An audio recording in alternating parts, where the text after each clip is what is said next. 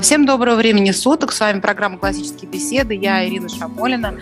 И со мной сегодня Марина Усанова, куратор КБ и мама четырех детей. Мы поговорим сегодня о том, что у нас за студии такие. Марина, привет. Ир, привет. Приветствую всех. Марина, расскажи, может, пару слов о себе, сколько у тебя детей, какого возраста и как давно вы в КБ, что-то общее. Скажи про себя. Угу. У меня четверо детей. Первому ребенку 10 лет, второму ребенку вот 9 лет, третьему ребенку на днях 8 лет исполнится, и совсем младшая, это ей три года. Вот, в программе мы с самого начала, то есть мы уже пятый год занимаемся, ну, старший ребенок занимается, средние дети чуть поменьше. У тебя сейчас три ребенка в основах, один в ключах, правильно? Да, да, верно. То есть на следующий год уже будет два ребенка в основах. О, в ключах, и, то есть, получается. Пять лет ты подвязаешься как директор. Именно, да, да. Вот, помогаешь другим семьям. Замечательно. Марина, расскажи, пожалуйста, немножко вот о своем личном опыте. Вот первый раз, когда ты познакомилась с программой «Основы», узнала, что такое студия, и вообще какие у тебя были впечатления, что ты вообще об этом подумала, на что это похоже, и какая у тебя была вот первая реакция? Ну, первая реакция, я подумала, в общем-то, что это приблизительно то, что вот и нужно. Потому что до этого я пыталась какую-то все равно информацию давать своим старшим детям, о чем-то рассказывать. И я понимала, что когда я прям чего-то вот много им даю, рассказываю, повествую, что это очень быстро происходит такое отключение внимания. И я поняла, так, ну надо вот, наверное, как-то вот сконцентрировать эту информацию. Но я не понимала, как, как это я могу сделать, это все неприподъемно, то есть это уйму времени. И здесь, когда я вот это все увидела, вот студию, как это организовано, поняла, что это же просто ну, это гениальный ресурс, это гениальная возможность, гениальные инструменты, которым это большое подспорье для такого родителя, особенно многодетного родителя, как я, а, потому что вот именно здесь все, все, но в малой концентрированной дозировки, поэтому мне очень это нравится, мне очень нравится пользоваться с моими детьми, я вижу действительно, как это работает, какие это дает возможности, если действительно пользоваться грамотно рекомендациями разработчиков. Марин, давай немножко расскажем, что такое вообще студии. Вот, может быть, нас слушают тоже новенькие, интересующиеся родители. Что это такое, из каких это вообще областей и как это выглядит? Угу. Студии – это на самом деле концентрат такой информации, это базовые факты из различных областей научного знания, это из математики, русского, латыни, истории. В историю у нас входит и хронологическая лента, и сами исторические предложения, которые где-то вот расширяют, так сказать, немного эту ленту. Студии по географии, студии по науке. Внутри студии по науке там есть тематики разные, это науки о Земле, там и ботаника, и анатомия. Вот. Но я понимаю, что для того, чтобы понять, как она звучит, как это вообще выглядит, наверное, нужно все-таки зачитать какую-либо студию. Ну вот давайте, может быть, зачитаю, да, Ир? Да, да, давай, конечно. Вот у меня лежит просто как раз 22 неделя, открытая история. Расскажи о гражданской войне и расширении США. 1861 году президент Абрахам Линкольн начал войну против Конфедерации Южных рабовладельческих штатов, отделившихся от Союза. После победы Севера в 1865 году территория страны быстро расширялась на запад. То есть, вот как вы видите, да, буквально в двух предложениях здесь, собственно, описывается самая суть вот этого события, этого факта. Да? И понятно, если вы откроете там ну, какое-то учебное пособие или учебное видео, да, там и предпосылки этого события, и как это подробно все это расписано. И, естественно, если мы все это возьмем и будем рассказывать сразу ребенку, то это просто можно в этом ну, потеряться. А когда здесь мы видим самую суть, и вот этот концентрат мы заучили, то это очень удобно потом им пользоваться. Да, мне кажется, что легко представить, если у вас есть разворот энциклопедии, да, там вот это про гражданскую войну США, которую Марина сейчас прочитала, или там да, Махатме Ганди, да, и независимость Индии, сейчас у нас первый цикл, да, просто мы из него поэтому приводим примеры, то это сродни тому, как если бы мы взяли и из вот этого разворота мелким шрифтом написанным, мы подчеркнули бы там порядка 20 слов, самых важных, и вот их бы выучили. И у нас получается такая вот э, квинтэссенция. Студии очень удобны тем, что они как раз работают здорово в обратном порядке, то есть облегчая работу с этими самыми энциклопедиями. Потому что продираться вот через обилие информации, мелкий шрифт по незнакомой совершенно теме, да, что обычно предлагается в детских энциклопедиях, ну пусть даже не очень мелкий шрифт, но достаточно все равно они такие, ну плотные. Да, если мы возьмем там любую детскую энциклопедию по мировой истории, это объемная очень вещь. Uh-huh. Если ребенок да, знает вот эти уже 20 слов основных, да, включая там даты, да, имена какие-то, и он начинает читать эту энциклопедическую статью, он как бы опирается, цепляется за знакомые вещи. И для него уже этот текст не выглядит таким сложным, непонятно, где там в нем искать самое важное. Для него уже отобрано было самое важное.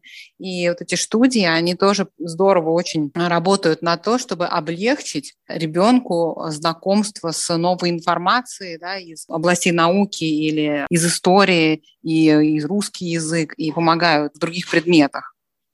Да, да, это при условии, если ребенок действительно очень хорошо их знает, он их помнит. То есть, конечно, куда бы он ни пришел, даже там в музей он пришел, и он почему так может хорошо внимать тому же экскурсоводу, потому что он слышит знакомые факты, он слышит знакомые географические объекты, это все его, и он это знание, которое идет, информация, да, которая идет от того же экскурсовода, она присваивается, знание ему присваивается, потому что это начинает цепляться, это начинает липнуть к тому каркасу, который уже построен благодаря студии. Но чтобы этот каркас, конечно, был прочным, для этого нужно его помнить. Да, и, Марин, вот мне кажется, что еще такой вопрос у, тех, кто знакомится с программой, может часто возникать, а как вот там ребенок 6 лет он вот не понимает здесь многих слов, да, что такое конфедерация, например, что такое рабовладение, что такое союз какой-то там, вообще, что такое союз. Ребенок, на самом деле, и трех, и двух, и пяти, и семи лет, он слышит каждый день вокруг себя огромное количество совершенно непонятных ему слов. Это нормальная просто э, ситуация жизненная, в которой он растет. Мы же не цензурируем да, свою речь в присутствии ребенка только, чтобы она была ему понятна. Да? И uh-huh. при этом ребенок очень много чего запоминает из нашей речи. Да? Любой, кто вот наблюдал, там, когда ребенок начинает говорить, а в 3-4 года он, он какие-то неожиданности выдает такие, такие фразы, которые мне не приехало в голову, что она там слушала, у меня сейчас маленькая девочка трехлетняя, что она это, оказывается, слушала, там, и об этом говорили на месяц назад, и она запомнила и uh-huh. теперь на что-то в связи с этим спрашивают. Дети реально очень много запоминают из того, что они слышат незнакомого. И uh-huh. у них как бы это вот в голове где-то хранится, и потом, когда какая-то ситуация такая вот случается, которая это знание как-то его выдергивает, да, они его спрашивают об этом или что-то видят, да, то точно так же работают студии, как в естественном процессе у ребенка и случается. Он не знает каких-то слов, да, не понимает, если он не спрашивает, ну, значит, ему пока не интересно. Через какое-то время он обязательно начнет спрашивать. И тогда мы окажемся в ситуации не когда мы ребенку что-то пихаем. Вот, давай я тебе сейчас почитаю там про Махатму Ганди. Это вы говорите, вообще это слово-то, словосочетание, это слово, да, это имя, имя, фамилию, это не просто, да, а ребенок сам придет и спросит, а вот покажи мне, что это, вот как он выглядел вообще. Да? Uh-huh. Ну вот у нас есть замечательно как раз э, там э, карточки и так далее, и мы получаемся в очень выгодной для нас учебной ситуации, когда благодаря студиям дети сами к нам приходят и что-то начинают спрашивать у нас, да, и также благодаря студиям дети слушают, например, какие-то разговоры, что-то дома, да, обсуждается, и они могут гораздо больше понять, да, когда мы там разговариваем между собой, да, о тех же исторических каких-то событиях или актуальных, да, где то тоже звучит название этих стран, в которых упоминается или география, или что-то из искусства, эпоха барокко. У, у них что-то откликается, да, и они могут прислушаться более внимательно к нашему разговору, какой-то задать вопрос и так далее. То есть мы как бы а, поднимаем уровень внимания ребенка э, за счет такого очень простого инструмента, который каждому ребенку доступен. Конечно, очень хорошо работает память, у них голова не загружена, да, как у взрослых, там кучей мыслей и проблем, они запоминают, впитывают это легко. И студии, если мы а, действительно стараемся постоянно их не забывать и повторять, они замечательным образом укладываются в голове у ребенка все три цикла, и вот тогда, когда они хорошо действительно выучены, тогда мы увидим от них эффект. Да, совершенно верно. И опять-таки мы всегда напоминаем тем родителям, у которых маленькие дети, которые только пришли в программу, что, друзья, ну не надо стремиться и запихивать действительно своего малыша все и сразу, да, все сто процентов за весь текущий цикл. То есть это приличный объем. Опять-таки вы присутствуете на занятии, вы дома проводите самую основную эту работу, она домаш... дома происходит. Вот, и э, не надо в него впихивать все, потому что ориентируйтесь сами на своего ребенка, что он может взять, что он, может быть, потом доберет, да, на следующем витке, да, поскольку у нас программа цикличная, да, и он вернется снова на третий год в это же самое место, в эту же самую информацию, и он спокойно ее доберет, то, что не пошло сейчас. Когда, например, мой старший ребенок, ему еще не было 6 лет, он пришел, и это был тогда третий цикл, это были вот эти все регионы, и э, так я увидела, что прям вот как-то ему тяжело вот все-все-все-все-все это выучить и запомнить. Я подумала, ну, ничего, ничего, будем брать то, что запоминает. Вот я не пыталась, что надо, надо, надо, давай, давай. Конечно, мы ориентируемся всегда на своего ребенка, тем более у нас там те же студии по математике, та же хронология, они вообще у нас каждый год. Тут просто это невозможно не запомнить. Вот, но все равно важна не работа на занятии, да, вот так, что вы привели, и там ребенок все так прекрасно попел, и вы вышли так, ну что, он там практически 90% помнит, все нормально. Помнить, да, он запомнил, но для того, чтобы действительно это запомнить как следует, чтобы, если там научным языком выражаясь, да, поместить эту информацию в долгосрочную память, это важно к этому возвращаться, важно это повторять, повторять, и даже если вы уже там не, не первый год в программе, вы возвращаетесь к предыдущему циклу, а может быть и циклу, который был до этого тоже, и все равно это повторяете, потому что были тоже такие родители, которые говорят, ну что, мы, мы все выучили, вот мы знаем весь там а, третий цикл, ну и что, и все нормально. И потом через какое-то время говорят, ой, а мы что-то вот спросили, и, и чего-то он там не смог ответить, забыл. Ну, конечно, потому что периодически вот вы эту базу укрепляете, чтобы она не пошатнулась у вас, не разрушилась. Плюс в том, что вы сами как бы в этом принимаете участие, включены. То есть основное это дома, ваш труд домашний. Да, наша цель в том, чтобы ребенок к 12 годам знал отлично все три цикла студий. Да? Мы рекомендуем проходить каждый цикл не менее двух раз, да? то есть это будет наиболее эффективно, потому что когда ребенок приходит в 9 лет в тот же самый цикл, который он проходил в 6 лет, это совершенно другая ситуация, чем когда он приходит в 9 лет первый раз. Конечно, если он пройдет один раз циклы, да, 9, 10, 11 лет, это тоже будет очень здорово. Но такого эффекта, который будет у ребенка, проходящего повторно эти все циклы, здесь не будет, потому что мозг, он не может одновременно заниматься запоминанием и анализом, да, у него будет ослаблена функция анализа. А если у нас ребенок приходит, повторяет цикл в 9 лет, тот, который он в 6 лет уже прошел, и хорошо его достаточно знает, да, то у него гораздо больше ресурса, чтобы его мозг да, мог заняться уже анализом диалектики, увязыванием вот этих вот связей между студиями. Ведь ребенок в 6 лет и в 9 лет – это совсем разные дети, да, они находятся в совсем разном информационном поле. Как правило, в 9 лет ребенок уже хорошо читает, да, и он читает часто в этом возрасте там, приключенческой литературы, да, которые связаны с путешествиями в разных исторических эпохах. Здесь такой огромный простор для того, чтобы студии ему помогали, да, лучше понимать контекст книги, и вообще вот они работали, увязывались с тем, о чем он читает или смотрит, или ездит куда-то с родителями на экскурсии, чтобы вот был такой хороший эффект, ребенок, конечно, должен студии знать хорошо, И особенно это будет помогать ему, когда он пойдет в программу «Вызов», где уже грамматики гораздо меньше, хотя в альфе она еще достаточно активно присутствует и в бете, но, тем не менее, требуется уже гораздо больше аналитики. И тем детям, которые действительно хорошо знают студии, им гораздо-гораздо легче и есть на что опереться.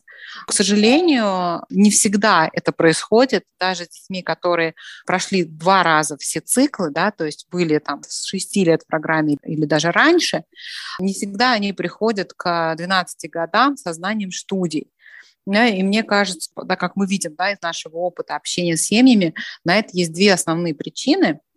Первая причина – это когда уделяются просто вообще мало внимания студиям, да, они так иногда что-то повторяются, а, то есть на занятия ребенок ходит, там что-то повторяет, вот то, что повторяется, а дома а, систематической работы по повтору студии не ведется. Да? И таким образом, конечно, студии там старше шести недель, uh-huh. да, те, которые не повторяются uh-huh. раз в неделю на uh-huh. занятиях, они постепенно выветриваются. Да?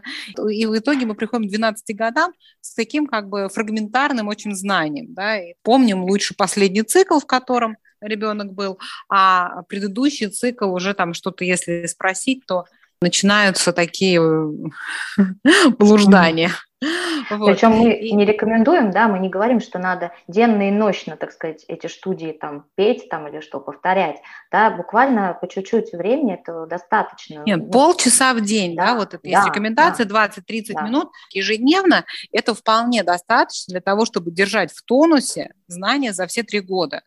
Да? Угу, да. И есть еще второе препятствие к реальному знанию студий. Это когда родители вкладывают очень много усилий, но они направлены не на то, что надо. Да? Это когда родителю кажется, что ну студии, ну что такое студии? Ну это, ну это же мало, надо вот как-то ребенку же давать гораздо больше, гораздо шире.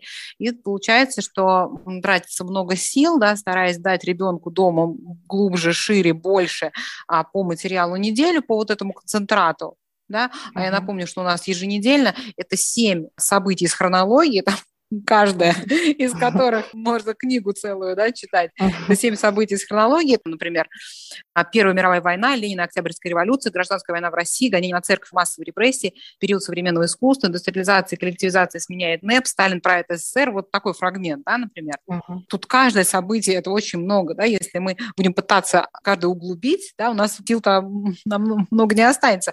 Да, еще у нас там по 5-6, иногда 7 тоже географических объектов, которые надо выучить, историческое предложение, определение из русского языка, какая-нибудь классификация или определение из науки, определение или таблица умножения из математики и что-то из латыни. То есть это очень большой объем, если смотреть на него с точки зрения того, что нам надо за неделю вот об этом всем узнать побольше. Да? Угу. Так мы будем просто вот под каждую подобрать даже литературу, под каждую из этих э, студий, это уже работа колоссальная. Есть у нас в GET-курсе да, для участников подобрано много литературы, мы сделали эту работу за родителей, но мы не рекомендуем вот это вот все делать каждую неделю, да, но что-нибудь возьмите на эту неделю, например, там, а, вы хотите с ребенком, почитайте на эту неделю дополнительно там про гражданскую войну в России, в один день, в другой день там немножко, например, про науки, вот из чего состоит вулкан, магма, жер, лава, кратер, газы и пепел. То есть здесь нужно всегда помнить о том, что наша первостепенная задача – это не углубить и расширить студии, а наша первостепенная задача – это хорошо их выучить. Да? Потому что иначе у нас будет вот такой эффект, что мы тратим времени как бы на КБ, да, что-то там все читаем, ищем, куда-то ездим, экскурсии и так далее. Вот на этой неделе там у нас Гендель, а, надо пойти в консерваторию послушать Генделя. Мы создаем этим самым большую очень нагрузку и на себя, и на семью, и на детей. А в итоге будет у нас результат а, такой, что студии ребенок знать не будет. Хотя он очень много чего выслушает, посмотрит, это все здорово, это все интересно. Но чтобы остались важные вещи в долговременной памяти, на это нужна целенаправленная работа. Да? Если вот мы посмотрим фильм двухчасовой, например, о гражданской войне в России. конечно, здорово там, да, что останутся какие-то изображения в памяти, да, какие-то лица там и так далее. Но, скорее всего, через месяц ничего фактического с датами, именами никакой концентрат вот такой ребенок выдать не сможет, как если бы он а, выучил нашу студию про полководцев, допустим, гражданской войны, и мог бы четко сказать, что вот эти были главные полководцы на стороне белого движения, это на стороне Красной Армии. Потому что это нужен труд, запомнить эти фамилии, да, это надо многократно повторить. За единоразовый просмотр полтора часа фильма о, о гражданской войне, где будут упоминаться, конечно, Тухачевские и прочие личности, запомнить, сколько у нас там, шесть или семь этих имен, которые которой у нас есть в студии. Вот сейчас я прочитаю, как она звучит. Расскажи, вы начальник гражданской войны, вы начальники Фрунзе Тухачевский, Блюхер, Буденный сражались на стороне Красной Армии в гражданской войне 1918-22 годов. Вы начальники Деникин, Врангель, Колчак и Корнилов на стороне Белого движения. Да? То есть смотрите, uh какой здесь концентрат. Да? В процессе просмотра просто фильма про гражданскую войну, это очень здорово, или даже посещение музея, да, выставки гражданской войны, это все замечательно, да, но тогда, когда это является дополнением к отлично выученной студии, мы должны понимать, что само по себе просмотр фильма про гражданскую войну, посещение музея не даст вот этих опорных знаний да, потому что uh-huh. они должны целенаправленно повторяться регулярно, чтобы эти фамилии в голове, они закрепились, да? иначе это будет вот, вот как мы в школе там 6 лет мы слушали истории, да, читали учебник, но мы вышли с какими-то просто фрагментарными такими некоторыми обломками. Перепутано в какой-то да, каше. Какие-то, какие-то ну, были какие-то Кривичи, что Троцкий, да. то есть э, четкой информации, конкретной, сжатой uh-huh. по историческому событию нам очень трудно, как правило, правило, ее воспроизвести, сказать самая суть в чем была, да? что там было, да, там, февральская революция 17 года, когда она произошла, кто сыграл в ней ключевую роль, что там было с императором, да, то есть вот это просто четко сформулировано. И ребенку гораздо будет легче, если он просто это будет знать, да. Вот как мой муж сказал, который закончил МГУ, исторический факультет, еще в советское время было, когда там получше учили, и он познакомился в самом начале, еще когда мы только начинали изучать классические беседы с нами, он познакомился с вот этой вот идеей про хронологию, он говорит, ну, почему вообще нету это везде, почему так никто не делает. Он говорит, я эту хронологию примерную да, в голове, она у меня сложилась после пяти лет э, изучения истории в ВУЗе, а здесь можно просто взять ее и выучить и uh-huh. уже от нее отталкиваться, да, а не иметь ее как результат многолетнего труда. Да? Это просто uh-huh. нам uh-huh. очень здорово сокращает как бы путь да, и облегчает на самом деле изучение предметных областей.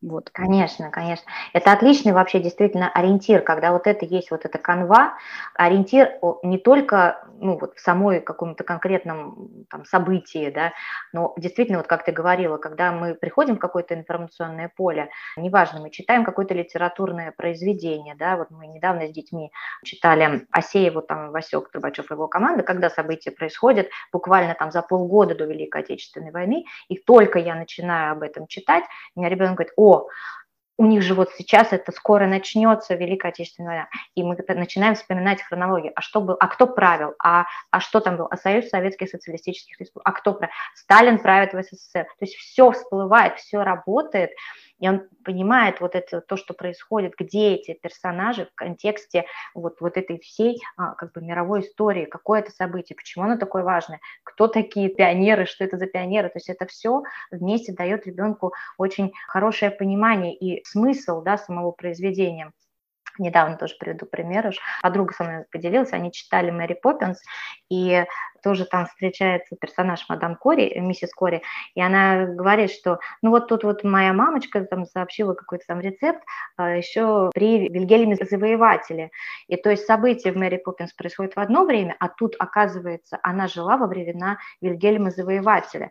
И когда тоже ребенок говорит, ой, мама, так это же, это же когда был Вильгельм Завоеватель, это, это 1066 год, так это же она такая старая, и она понимает, что вот какой-то тут юмор вообще вложил. То есть это вот знание вот этих фактов, они помогают оценить этот юмор и раскрывать по-другому смысл. Марин, какая радость, да, вот как родители это всегда приводит в восторг, когда вот ты читаешь с ребенком, и для него Вильгельм Завоеватель не пустой звук, какое-то какое словосочетание вообще, которое ни о чем не говорит. Да, Да. А если бы этих фактов не было в голове, то есть эта информация, она бы просто ну, прошла мимо, да, ну, и не было бы вот такого яркого восприятия, и побеседовать, и в живом диалоге это обсудить. Понятно, что родитель сам, если он знает, он сам может говорить, ой, а вот ты помнишь, это что знакомое имя, где это мы встречаем? А, студия, и вспоминаем это вместе студия, да, как вот говорим, это все-таки совместный такой труд.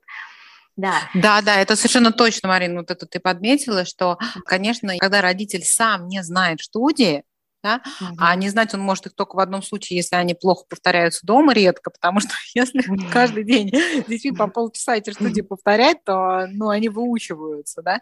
Когда родитель сам студии хорошо знает, то он, конечно, может помочь ребенку гораздо чаще и больше да, и шире видеть вот э, такие крючочки, да, зацепки, которые встречаются в художественной литературе там, и во время совместных каких-то путешествий и так далее. И вот еще про углубление студии я хотела напомнить, что у нас все в общем, сделано на самом деле для того формата углублений, который мы считаем ну, вполне достаточным, это наши карточки. У меня муж занимался их разработкой, адаптацией, и там по каждому историческому событию достаточно большой объем информации дается. Если вот эти 160 карточек знать все то, что написано у них на обороте, родитель да, или ребенок, или кто это будет знать, он будет вполне на уровне студента магистратуры исторического факультета. Это реально так. Это большой, очень хороший объем. И эти карточки, чем они очень хороши, тоже концентрат, да, они да. очень удобно выбрать из них те, которые нужны сейчас, да, например, там мы куда-нибудь поехали, не знаю, в Турцию с детьми отдыхать, и мы выбираем из этих карточек те, все то, что связано там было с Византийской империей, да, потом с Османской uh-huh. империей, очень мобильный, да, и это одна и та же информация, карточки, да, с которой мы можем работать много лет, и это даст ребенку действительно возможность хорошо знать то, что там написано, потому что, как, если мы будем читать с ребенком разные энциклопедии, разными словами сформулированные вещи, да, из года в год, то ему будет гораздо сложнее запомнить вот более расширенную информацию, чем та, которая там в хронологии или в в историческом предложении, чем если бы мы постоянно, регулярно работали с детьми с этими карточками. Это действительно очень удобная вещь. Да? У нас карточки есть во всех хронологии. То же самое касается карточек по науке, да, у нас есть карточки по художникам mm и композиторам, по mm эпохам да, искусства. У нас есть карточки по великим ученым, замечательное дополнение и к науке, и хронологии. У нас сейчас вышли новые карточки по философам, то есть угу. вот если знать все карточки по истории, ученые, философы, наука, художники, композиторы, это будет просто колоссальное системное знание колоссального объема. Вот. Поэтому, в принципе, по большому счету, это вообще ничем дополнительно еще расширять нет необходимости, потому что если мы сконцентрируемся на карточках, то это уже будет очень большой и очень качественный объем информации. Я вот э, пользуюсь в основном карточками и достаточно мало прибегаю к дополнительным энциклопедиям, и дети ими пользуются сами. У нас огромная, конечно, библиотека, да, есть по всем направлениям, но это вот тогда, когда они сами хотят, они что-то читают, я им подсказываю и так далее, но я стараюсь сделать так, чтобы они знали все-таки содержание карточек в первую очередь, потому что это самый-самый минимум, да, и вся как бы идея, да, КБ классического подхода, она построена на том, что лучше меньше, но лучше. Лучше знать uh-huh. меньше, но это реально знать да, угу. чем знать как бы очень много, но по сути это знание, оно разрозненное такое, очень да. сырое, рыхлое, и угу. оно не дает вот такой структуры, на которую можно опираться и от него отталкиваться. Угу. Да, я согласна. Но ну, вот еще зачастую слышу от родителей такой вопрос, что ну хорошо, мы вот прям супер знаем вот эти вот э, студии, мы прям ночью нас разбудим, мы можем это все отчеканить, вот. Ну а как мы, мы не можем, что-то вот не получается у нас это пользоваться? То есть если возникает какой-то, вот я там спрошу ребенка что-то по истории, он не сможет это вытащить из этой студии. Или там мы вот сдаем там тоже какую-нибудь аттестацию, да, там, казалось бы, вопрос по той самой студии, но он не может это вот ответить. То есть получается, вот эта студия, да, это заученные какие-то факты, они, как они говорят, лежат мертвым грузом, каким-то пыльным мешком, они могут это только демонстрировать своим восхищенным там бабушкам, дедушкам, родственникам, но это, как они говорят, мы показываем, да, вот эти знания, я говорю, стоп, это еще не знание, давайте с этого начинать. То есть действительно знание, оно именно тогда начинается, да, когда мы умеем пользоваться этими фактами, когда мы умеем а, добыть это знание, присвоить это знание, подумать над этими фактами, сравнить, сопоставить эти факты. Ну так, слушайте, хочется сказать, ну, во-первых, да, когда вы уже это хорошо выучили, когда у вас это есть в памяти у ребенка, у нас же вообще в самой программе, если вы там присутствуете вообще со своим ребенком, вы обратите внимание, что у нас есть два блока, которые посвящены тому, где мы показываем, как, собственно, работать со студиями, как ими пользоваться, да, когда блок там научный, да, где у нас эксперименты и проекты, и они, собственно, все построены, беседы с детьми построены на выученных студиях, да, и ребенок может сам найти ответы на поставленные вопросы, сам сделать выводы, только вот достав эту информацию. Вы посмотрите, как задает вопросы инструктор или там блок ну, изящных, да, где у нас там композиторы, где у нас там э, художники великие. Посмотрите, как он ориентирует детей, в какой это было стране, какое это было время, какая была там на тот момент эпоха, то есть чтобы лучше понять, почему возник вот это вот такое явление в тот момент времени, да, и почему художник, он проявляет себя именно так. Поэтому это очень интересно, если действительно вы вникнете в это, посмотрите, прислушаетесь. И, кстати, недавно мы вот Reels э, тоже такой выложили, как пользоваться теми же студиями, ну, отрабатывать, скажем так, информацию уже хорошо заученную по студиям по истории, да. Вы можете не просто вот спрашивать, как вот мы сейчас там зачитали, да, расскажи о гражданской войне и расширении там, США, да, у ребенка, и он там вам рассказал студию. Нет, вы сделаете прям блиц-опрос, по всем выученным неделям по истории и в разнобой так спрашиваете. Так, расскажи, значит, в каком же у нас году президент Авраам Линкольн, собственно, начал эту войну против ну, конфедерации, какие это были штаты, так, или, хорошо, в каком году произошла победа Севера, в таком-то году, и что после этого случилось с территорией страны, а, да, вот она начала расширяться на запад.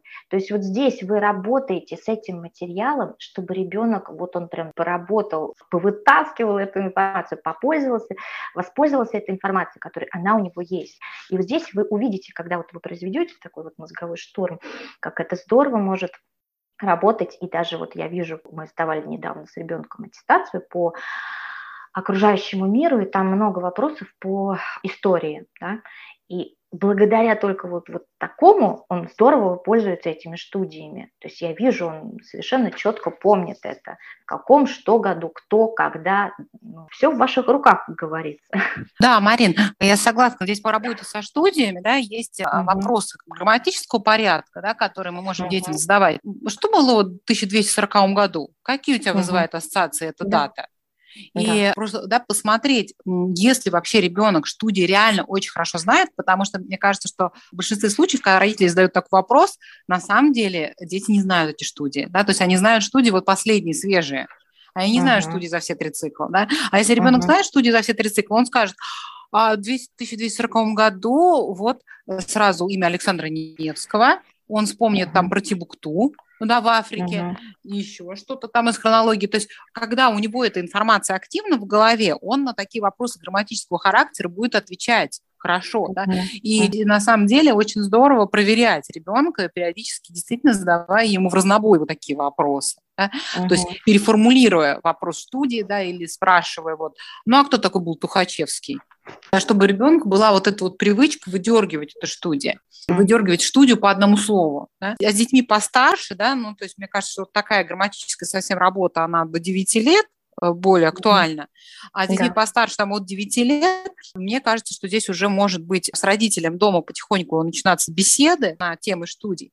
И я бы всем родителям в основах посоветовала прочитать наши две книги по диалектике, по риторике, вопросы и беседы. Это крайне-крайне важно для того, чтобы понимать перспективу, чтобы увидеть, а где потом, как это будет работать, к чему мы это все учим какой угу. результат-то ожидается, да? Ну, то есть само угу. по себе действительно это здорово, просто знать хронологию и быть культурным человеком, когда ты открываешь энциклопедию мировой истории посередине и ищешь какое-то событие, ты понимаешь вообще, в какую сторону листать, назад или вперед. Это сама, когда выучила хронологию, я почувствовала, ну, такое облегчение, что я перестала быть дремучей, да, и для меня история перестала быть темным лесом. Я могу ориентироваться, да, когда и что было примерно. Это очень здорово само по себе, конечно, но наши цели гораздо выше, да, наши цели, а, они диалектического и риторического порядка. И чтобы вот увидеть эту перспективу, а, очень я советую почитать вот эти книги и, конечно, слушать да, наши подкасты угу. про вызов, про программу вызов, где мы об этом говорим. Вот. И про программу ключи, кстати, тоже, что касается студий по русскому языку, как они замечательно пригождаются в программе ключи, и насколько это облегчает освоение программы ключи. А по студиям, наверное, Марина, все, да, что мы хотели да, сказать? Да, да. Вот. Спасибо тебе большое, Марина. Надеемся записать подкаст еще один по остальным, обсудить остальные блоки основ, потому что действительно и блок искусства и науки, и блок презентации, они дают очень удобную учебную ситуацию, где мы как раз можем активно этими студиями пользоваться, и мы обязательно это тоже обсудим в нашем следующем подкасте. Хорошо, Марина? Да, хорошо, конечно, да. Спасибо. Все, спасибо большое нашим угу. слушателям. Все доброго доброго, до новых встреч. До свидания.